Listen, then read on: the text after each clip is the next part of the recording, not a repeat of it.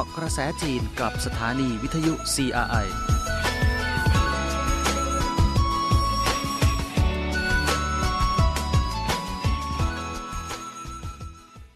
สวัสดีครับคุณผู้ฟัง ต้อนรับสู่รายการเกาะกระแสจีน วันนี้คุณผู้ฟังอยู่กับผมทิมสันตสมบัติครับ ข่าวสารความเคลื่อนไหวที่รอบสัปดาห์ที่เกี่ยวข้องกับประเทศจีนที่นำมาฝากกันในวันนี้มีหลายเรื่องด้วยกันครับเช่นเคยนะครับเริ่มต้นกันด้วยภารกิจของประธานาธิบดีจีนกันก่อนเลยครับ ประธานาธิบดีจีนพูดคุยทางโทรศัพท์ กับประธานาธิบดีตุรกีค่ำวันที่ 13 กรกฎาคมนายสีจิ้นผิง ประธานาธิบดีจีน พูดคุยทางโทรศัพท์ กับนายเรเจปไตยิปแอโดอัน ประธานาธิบดีตุรกีนายสีจิ้นผิงชี้ให้เห็นว่า ตั้งแต่ปีที่แล้วเป็นต้นมา ความร่วมมือที่มุ่งผลจริง ระหว่างจีนตุรกีมีความคืบหน้าเป็นที่น่ายินดีสองฝ่ายยังมีความร่วมมือด้านการต้านโควิด -19 อย่างใกล้ชิด นับเป็นจุดเด่นใหม่ของความสัมพันธ์ระหว่างสองประเทศ ขณะนี้ใกล้ถึงวาระครบรอบ 50 ปี การสถาปนาความสัมพันธ์ทางการทูตระหว่างจีนตุรกี จีนยินดีใช้ความพยายามร่วมกับตุรกี ผลักดันความสัมพันธ์ยุทธศาสตร์ความร่วมมือ ระหว่างจีนตุรกีให้พัฒนาต่อไป จีนสนับสนุนตุรกีในการพิทักษ์อธิปไตยแห่งชาติ ความเป็นเอกราชบูรณภาพเหนือดินแดน และเดินบนหนทางการพัฒนาที่สอดคล้องกับสภาพความเป็นจริงในประเทศ พร้อมทั้งยินดีกระชับความร่วมมือกับตุรกีในด้านการต่อต้านการก่อการร้ายและความมั่นคง ยินดีร่วมมือกับตุรกีในด้านวัคซีนต้านโควิด -19 ช่วยตุรกีเอาชนะโรคระบาดโดยเร็ววัน ด้านนายเรเจปไตยิปแอโดอัน แสดงความยินดีต่อวาระครบรอบร้อยปี การก่อตั้งพรรคคอมมิวนิสต์จีนอีกครั้ง พร้อมกล่าวว่า ปีนี้ยังเป็นวาระครบรอบ 50 ปี การสถาปนาความสัมพันธ์ทางการทูตระหว่างตุรกีจีน มีความหมายพิเศษสำหรับทั้งสองประเทศ ไม่ว่าในอดีต ปัจจุบัน หรืออนาคต ตุรกีล้วนยืนหยัดนโยบายจีนเดียวอย่างแน่วแน่ สนับสนุนจีนในการรักษาความเป็นเอกราช อธิปไตยบุรณภาพเหนือดินแดน และการปราบปรามลัทธิก่อการร้าย ตลอดจนไม่อนุญาตให้บุคคลใด ใช้ดินแดนตุรกีเป็นแหล่งเคลื่อนไหวแบ่งแยกอธิปไตยของจีน กระทรวงการต่างประเทศจีนระบุ จีนต้องเป็นเอกภาพและจะเป็นเอกภาพได้อย่างแน่นอน วันที่ 13 กรกฎาคม ญี่ปุ่นเผยแพร่สมุดปกขาวว่าด้วยการป้องกันประเทศ กล่าวถึงความสำคัญของสถานการณ์บริเวณรอบข้างไต้หวันเป็นครั้งแรกนายเจ้าลี่เจียน โฆษกกระทรวงการต่างประเทศจีน กล่าวในวันที่ 13 กรกฎาคมว่า ไต้หวันเป็นดินแดนของจีน และปัญหาไต้หวันเป็นกิจการภายในของจีน จีนจะไม่ยอมให้ประเทศใดเข้ามาแทรกแซงปัญหาไต้หวันไม่ว่าวิธีใดก็ตามนายเจ้าลี่เจียนกล่าวว่า เมื่อเร็วๆนี้ ญี่ปุ่นวิพากษ์วิจารณ์จีนหลายครั้ง แทรกแซงกิจการภายในของจีนอย่างไร้ความปราณี กล่าวหาจีนอย่างไร้เหตุผล ด้านการป้องกันประเทศและกิจกรรมทางทหารของจีน รวมถึงความพยายามประโคมข่าวภัยคุกคามจากจีน การกระทำเหล่านี้ถือเป็นเรื่องที่ผิดมาก และขาดความรับผิดชอบ จีนขอประท้วง และแสดงความไม่พอใจอย่างยิ่งต่อเรื่องนี้ ทั้งอย่างคัดค้านอย่างเด็ดขาด จีนต้องรวมเป็นเอกภาพและจะเป็นเอกภาพได้อย่างแน่นอน การรวมจีนเป็นเอกภาพดีต่อการรักษาสันติภาพ และเสถียรภาพในภูมิภาค เกาะเตี้ยวหยีและหมู่เกาะรอบข้าง เป็นดินแดนที่แบ่งแยกไม่ได้ของพรมแดนจีน การลาดตระเวนและปฏิบัติภารกิจตามกฎหมายของจีน ในน่านน้ำหมู่เกาะเตี้ยวหยีนั้น เป็นการใช้สิทธิของจีนเอง ถูกต้องและปฏิบัติตามกฎหมาย เจ้าลี่เจียนเมินสหรัฐยกตนเองเป็นอันดับหนึ่งด้านการต้านโควิด -19 โลก เมื่อเร็วๆนี้สำนักข่าวบลูมเบิร์ก ประกาศจัดอันดับการต้านโควิด -19 ทั่วโลกล่าสุด โดยให้สหรัฐอยู่ในอันดับแรก กลายเป็นประเทศต่อต้านการแพร่ระบาดของโควิด -19 อันดับหนึ่งของโลก ขณะที่จีนอยู่ในอันดับที่ 8 นายเจ้าลี่เจียนโฆษกกระทรวงการต่างประเทศจีน กล่าวต่อเรื่องนี้ในงานถแถลงข่าวประจำวันที่ 12 กรกฎาคมว่า คนจีนมักพูดว่า ประชาชนมีตาช่างในใจ และสายตาของประชาชนจีนจะเฉียบแหลมมาก ที่เรียกว่าการจัดอันดับกลับดำเป็นขาว กลับขาวเป็นดำ และในอนาคตอาจบอกว่าคนตายยังมีชีวิต เขาเองคิดว่าประชาคมทั่วโลกคงได้แต่ส่งเสียงหัวเราะต่อเรื่องนี้นายเจ้าลี่เจียนชี้ให้เห็นว่ารายงานของสำนักข่าวบลูมเบิร์กที่ประกาศจัดสิ่งที่เรียกว่าลำดับการต้านโควิด -19 ทั่วโลกก็เพื่อต้องการบรรลุเป้าหมาย อเมริกาอยู่ในอันดับแรกของโลก ตลอดจนลบปัจจัยที่สำคัญที่สุด เช่นจำนวนผู้ป่วยที่รับการยืนยัน และจำนวนผู้เสียชีวิต ขณะที่ถือการใช้มาตรการล็อกดาวน์และนโยบายควบคุมโรคระหว่างการเดินทางเข้าออกประเทศ ซึ่งถือเป็นปัจจัยลบที่ไม่เพียงแต่ไม่สอดคล้องกับความเป็นจริงแล้ว หากยังไม่เคารพต่อวิทยาศาสตร์ และไม่เคารพต่อชีวิตอีกด้วย วัคซีนต้านโควิด -19 ของบริษัทซิโนฟาร์มและซิโนแวครวมอยู่ในคลังวัคซีนของโครงการโควัค วันที่ 12 กรกฎาคมตามเวลาท้องถิ่นของนครเจนีวาสหพันธ์วัคซีนและภูมิคุ้มกันโลก ประกาศว่า วัคซีนซิโนฟาร์มและซิโนแวคของจีนล้วนได้ลงนามในข้อตกลงความร่วมมือด้านอุปทานวัคซีน กับโครงการเพื่อการเข้าถึงวัคซีนโควิด -19 หรือโควัคตามที่ได้ระบุไว้ในข้อตกลง 2 บริษัทจะเริ่มจัดสรรวัคซีนป้องกันโควิด -19 แก่โครงการโควัคตั้งแต่เดือนกรกฎาคม เพื่อใช้งานป้องกัน และควบคุมการระบาดในประเทศกำลังพัฒนา ซึ่งมีส่วนช่วยต่อการผ่อนคลายสถานการณ์ขาดแคลนวัคซีน ของบรรดาประเทศกำลังพัฒนาในปัจจุบัน ตลอดจนผลักดันการกระจายและเข้าถึงวัคซีนให้มีความยุติธรรม ข้อตกลงดังกล่าวระบุว่า ระหว่างต้นเดือนกรกฎาคม ถึงปลายเดือนมิถุนายนปีหน้าบริษัทซิโนฟาร์มจะส่งมอบวัคซีนจำนวน 170 ล้านโดส แก่สาพันธ์วัคซีนและภูมิคุ้มกันโลกตามที่ได้จัดซื้อ ส่วนวัคซีนที่บริษัทซิโนแวคจะส่งมอบนั้น คาดว่าจะมากถึง 380 ล้านโดส ทั้งนี้เป้าหมายการจัดซื้อของโครงการโควคที่กำหนดโดยสาพันธ์วัคซีน และภูมิคุ้มกันโลกระบุว่า จนถึงปลายเดือนมิถุนายน 2022 เพดานการจัดหาวัคซีนป้องกันโควิดของจีน จะอยู่ที่ 550 ล้านโดส สถานีวิทยุและโทรทัศน์ส่วนกลางจีน จัดพิธีออกเดินทางของทีมงานกีฬาโอลิมปิกโตเกียว วันที่ 13 กรกฎาคม สถานีวิทยุและโทรทัศน์ส่วนกลางจีน หรือ CMG จัดพิธีออกเดินทางของคณะเจ้าหน้าที่และผู้สื่อข่าว รายงานการแข่งขันกีฬาโอลิมปิกโตเกียว โดยนายเชิ่นไห่สง รองผู้อำนวยการฝ่ายประชาสัมพันธ์ คณะกรรมการกลางพรรคคอมมิวนิสต์จีน ผู้อำนวยการและบรรณาธิการใหญ่ สถานีวิทยุและโทรทัศน์ส่วนกลาง มอบธงแก่ตัวแทนคณะทำงานสำหรับการรายงานกีฬาโอลิมปิกครั้งนี้ สถานีวิทยุและโทรทัศน์ส่วนกลาง จะปฏิบัติตามแนวคิด ถ่ายทำและผลิตรายการแบบบูรณาการ ออกอากาศด้วยรูปแบบสื่อผสมผสาน โดยจัดทยอยส่งเจ้าหน้าที่ไปรายงานข่าวเกือบ 800 คนที่ญี่ปุ่น รวมทั้งทีมงานซึ่งมีสมาชิก 360 คน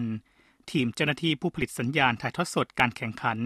และประกันด้านเทคโนโลยีที่ประกอบด้วยลูกทีม 316 คน และทีมเจ้าหน้าที่ปฏิบัติงานเกี่ยวกับงานพาราลิมปิก ซึ่งมีสมาชิก 120 คน ประสานงานการออกอากาศโทรทัศน์ช่องต่างๆ อาทิ CCTV 1 CCTV 2 CCTV 5 CCTV 5 plus และ CCTV 4K และช่องวิทยุ เช่น Voice of China CRI News Radio และอื่นๆ รวมไปถึงแพลตฟอร์มสื่อ new media เช่น อย่างชื่อผิน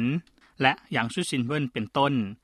ตลอดจนรายการข่าวและถ่ายทอดสดการแข่งขันกีฬาโอลิมปิกในลักษณะทุกด้านทุกมิติ เนื่องจากได้รับการมอบหมาย จากบริษัทโอลิมปิกบ r อ a แคสติ้งเซอร์วิสสถานีวิทยุและโทรทัศน์ส่วนกลาง จะปฏิบัติหน้าที่ผลิตสัญญาณถ่ายทอดสาธารณะระหว่างประเทศ ของรายการแข่งขันกีฬาโอลิมปิกโตเกียว 5 รายการ ได้แก่ยิมนาสติก แบดมินตัน ปิงปอง ปีนหน้าผาจำลอง ทุ่มน้ำหนัก และรายการแข่งขันพาราลิมปิก ประเภทกรีธา และ goalball สำหรับสื่อทั่วโลกจีนประกาศสมุดปกขาว หลักประกันสิทธิเสมอภาคของประชาชนชนเผ่าต่างๆ ในซินเจียง วันที่ 14 กรกฎาคม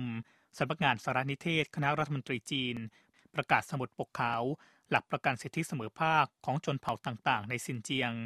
สมุดปกขาวระบุว่าช่วงเวลากว่า 70 ปีที่ผ่านมาพรรคคอมมิวนิสต์จีน และรัฐบาลจีน ถือแนวคิดสิทธิมนุษยชน ที่ถือประชาชนเป็นศูนย์กลางมาโดยตลอด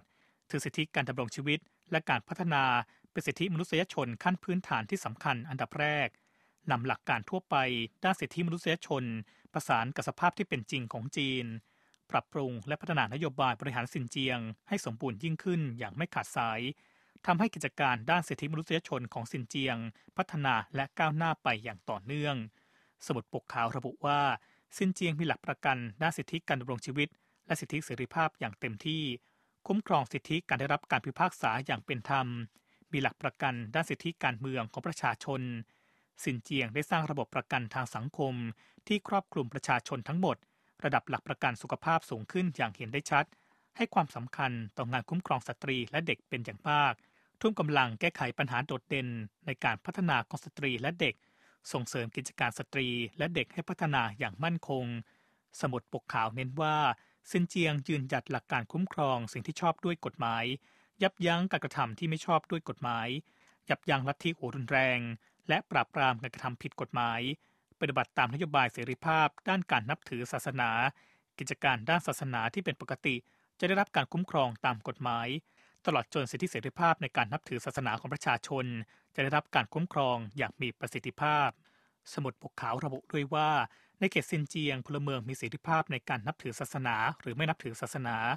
มีเสรีภาพในการนับถือศาสนาทุกประเภท มีเสรีภาพในการนับถือศาสนานิกายต่างๆ มีเสรีภาพที่แต่ก่อนไม่นับถือศาสนา แต่อยากเริ่มนับถือศาสนา ตลอดจนมีเสรีภาพที่เคยนับถือศาสนา แต่ปัจจุบันตัดสินใจเลิกนับถือศาสนา จีนเตรียมเปิดตลาดคาร์บอนกรกฎาคมนี้ วันที่ 14 กรกฎาคมนายเจ้ายิงหมินรัฐมนตรีช่วยว่าการกระทรวงนิเวศและสิ่งแวดล้อมจีน กล่าวในการถแถลงข่าว ของสำนักงานข่าวสารคณะรัฐมนตรีจีนว่า ตลาดคาร์บอนของจีนจะเปิดใช้งานอย่างเป็นทางการในเดือนกรกฎาคมนี้ ขณะที่งานด้านต่างๆ มีความพร้อม ทั้งนี้การเปิดตลาดคาร์บอนของประเทศ เป็นนวัตกรรมเชิงระบบที่สำคัญ อันมีวัตถุประสงค์ที่ใช้กลไกตลาดควบคุม และลดปริมาณการปล่อยคาร์บอน ส่งเสริมการพัฒนาสีเขียว ทั้งยังเป็นอีกหนึ่งเครื่องมือเชิงนโยบายที่สำคัญ ในการบรรลุเป้าหมายเพดานการปล่อยคาร์บอน และปล่อยคาร์บอนเป็นศูนย์ มหกรรมการค้าภาคบริการระหว่างประเทศ 2021 จะเปิดฉากต้นเดือนกันยายนนี้ มหกรรมการค้าภาพบริการระหว่างประเทศของจีนประจำปี 2021 จะจัดขึ้นที่กรุงปักกิ่ง ระหว่างวันที่ 2 ถึง 7 กันยายน นายหยันลี่กังอธิบดีกรมพาณิชย์กรุงปักกิ่ง กล่าวในงานถแถลงข่าวเมื่อวันที่ 13 กรกฎาคมว่า จนถึงขณะนี้มีบริษัทผู้ประกอบการในต่างประเทศ และองค์กรต่างชาติประจำจีนจำนวน 138 แห่ง เตรียมเข้าร่วมจัดแสดงผ่านทางออนไลน์และออฟไลน์ ประเทศและภูมิภาคที่มีการค้าภาคบริการขนาดใหญ่ 30 อันดับแรกล้วนจะเข้าร่วมงาน ในจำนวนนี้รวมไปถึง 76 ประเทศ ที่ได้ลงนามข้อตกลงร่วมสร้างสรรค์หนึ่งแถบหนึ่งเส้นทางกับจีน การรับสมัครผู้เข้าร่วมจัดแสดงเดินหน้าไปอย่างราบรื่น โดย 38 ประเทศ และ 5 องค์กรระหว่างประเทศยืนยันแล้วว่าจะมาจัดบูธในสถานที่จัดงานในกรุงปักกิ่ง งานมหกรรม การค้าภาคบริการระหว่างประเทศครั้งนี้ จะเน้นความสนใจไปที่เศรษฐกิจดิจิทัล และแนวโน้มที่รับความสนใจระดับโลก ให้น้ำหนักกับการดำเนินความร่วมมือภาคบริการอย่างเปิดกว้าง วางแผนจัดกิจกรรมประเภทต่างๆ ตลอดจนจัดเขตแสดงพิเศษภาคบริการด้านดิจิทัล ในงานเป็นครั้งแรก กระทรวงศึกษาธิการจีนระบุ 75.8%ของโรงเรียนในเมือง มีบริการดูแลนักเรียนหลังเลิกเรียน วันที่ 13 กรกฎาคม กระทรวงศึกษาธิการจีน จัดงานแถลงข่าว แนะนำบริการดูแลนักเรียนช่วงการศึกษาภาคบังคับหลังเลิกเรียนโดยระบุว่า จนถึงปลายเดือนพฤษภาคมที่ผ่านมา ทั่วประเทศจีนมีโรงเรียนที่ให้การศึกษาภาคบังคับจำนวนแสนสองพันแห่ง เปิดบริการดูแลนักเรียนหลังเลิกเรียน นักเรียนจำนวน 64ล้าน9แสน63,000 คน และครูผู้สอน4ล้าน6แสน56,000 คน มีส่วนร่วมในบริการนี้ อัตราการครอบคลุมของบริการดูแลนักเรียนหลังเลิกเรียนของโรงเรียนในเมืองอยู่ที่ 75.8%อัตราการมีส่วนร่วมของนักเรียนคิดเป็น 55.4%ขณะที่อัตราการมีส่วนร่วมของครูอยู่ที่ 62%ในเมืองใหญ่บางเมืองของจีน อัตราการครอบคลุมของบริการดูแลนักเรียนหลังเลิกเรียนของโรงเรียนสูงกว่า 90%ทั้งนี้งานดูแลนักเรียนหลังเลิกเรียนมีผลคืบหน้าที่สำคัญ จีนเดินหน้าเร่งพัฒนาบริการรับส่งพัสดุไปรษณีย์ด่วนในชนบท ในงานถแถลงข่าวของสำนักงานการไปรษณีย์แห่งชาติจีน เมื่อวันที่ 13 กรกฎาคม เจ้าหน้าที่ผู้รับผิดชอบที่เกี่ยวข้องระบุว่า ปัจจุบันเครือข่ายบริการรับส่งพัสดุไปรษณีย์ด่วน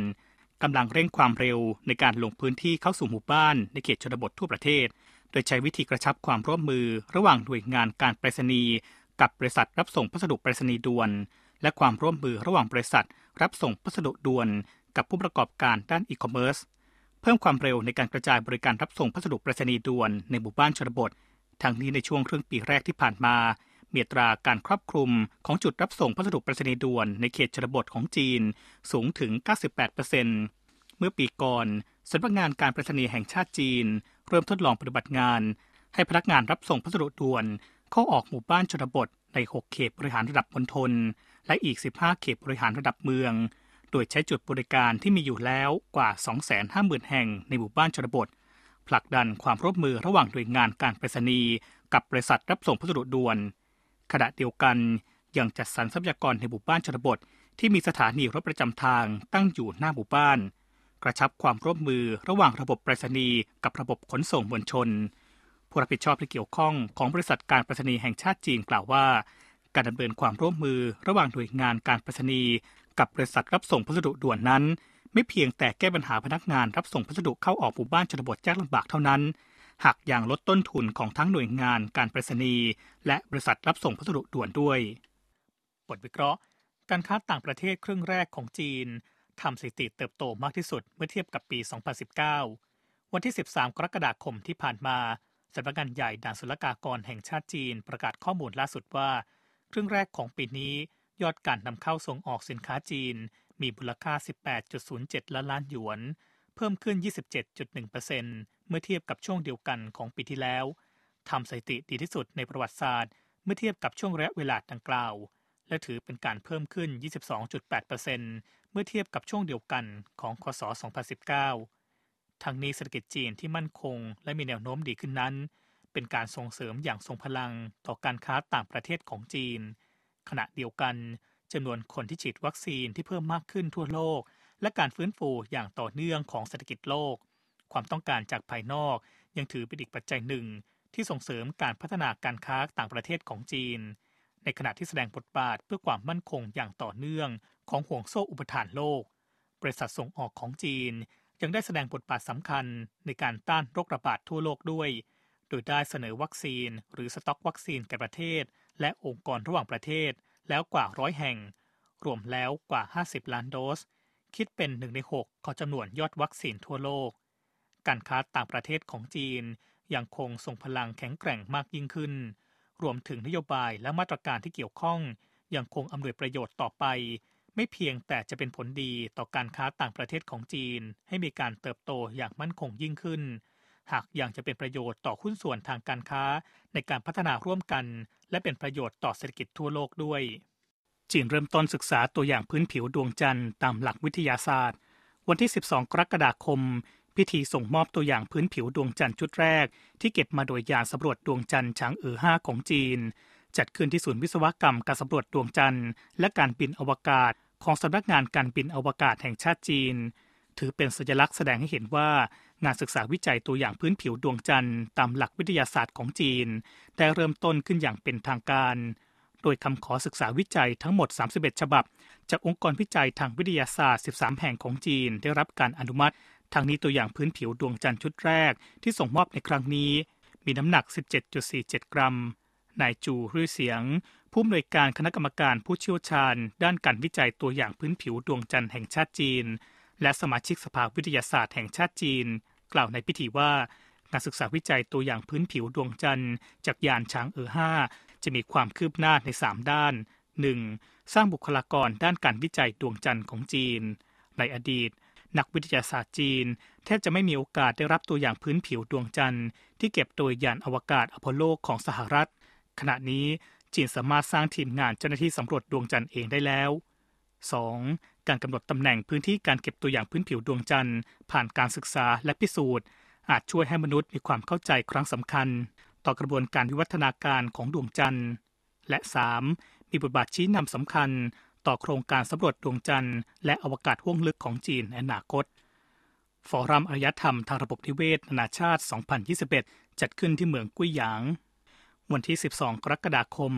การประชุมฟอรัมว่าด้วยอารยธรรมทางระบบนิเวศนานาชาติจีน เปิดฉากขึ้นที่เมืองกุ้ยหยาง เมืองเอกมณฑลกุ้ยโจวของจีน ภายใต้หัวข้อหลัก การเปลี่ยนแปลงรูปแบบให้บรรลุการเติบโตคาร์บอนต่ำการพัฒนาสีเขียว ร่วมสร้างประชาคมแห่งชีวิตมนุษย์กับธรรมชาติในที่ประชุมได้อภิปรายประเด็นต่างๆ เกี่ยวกับวาระการพัฒนาอย่างยั่งยืน ปี 2030 ของสหประชาชาติเป้าหมายเพดานการปล่อยคาร์บอนไดออกไซด์และการบรรลุความเป็นกลางทางคาร์บอน รวมถึงยุทธศาสตร์การพัฒนาระดับชาติ ในการสร้างแถบเศรษฐกิจลุ่มแม่น้ำฉางเจียงเป็นต้น ผลักดันให้เกิดการสร้างนวัตกรรม ด้านอารยธรรมทางระบบนิเวศ ทั้งทฤษฎีและภาคปฏิบัติอย่างต่อเนื่อง และนี่ก็คือข่าวสารรอบสัปดาห์ที่เกี่ยวข้องกับประเทศจีน ที่นำมาฝากคุณผู้ฟังในวันนี้ครับ เวลาหมดลงแล้ว ผมทิมสันตาสมบัติลาคุณผู้ฟังไปก่อน พบกันใหม่ในครั้งหน้า วันนี้สวัสดีครับ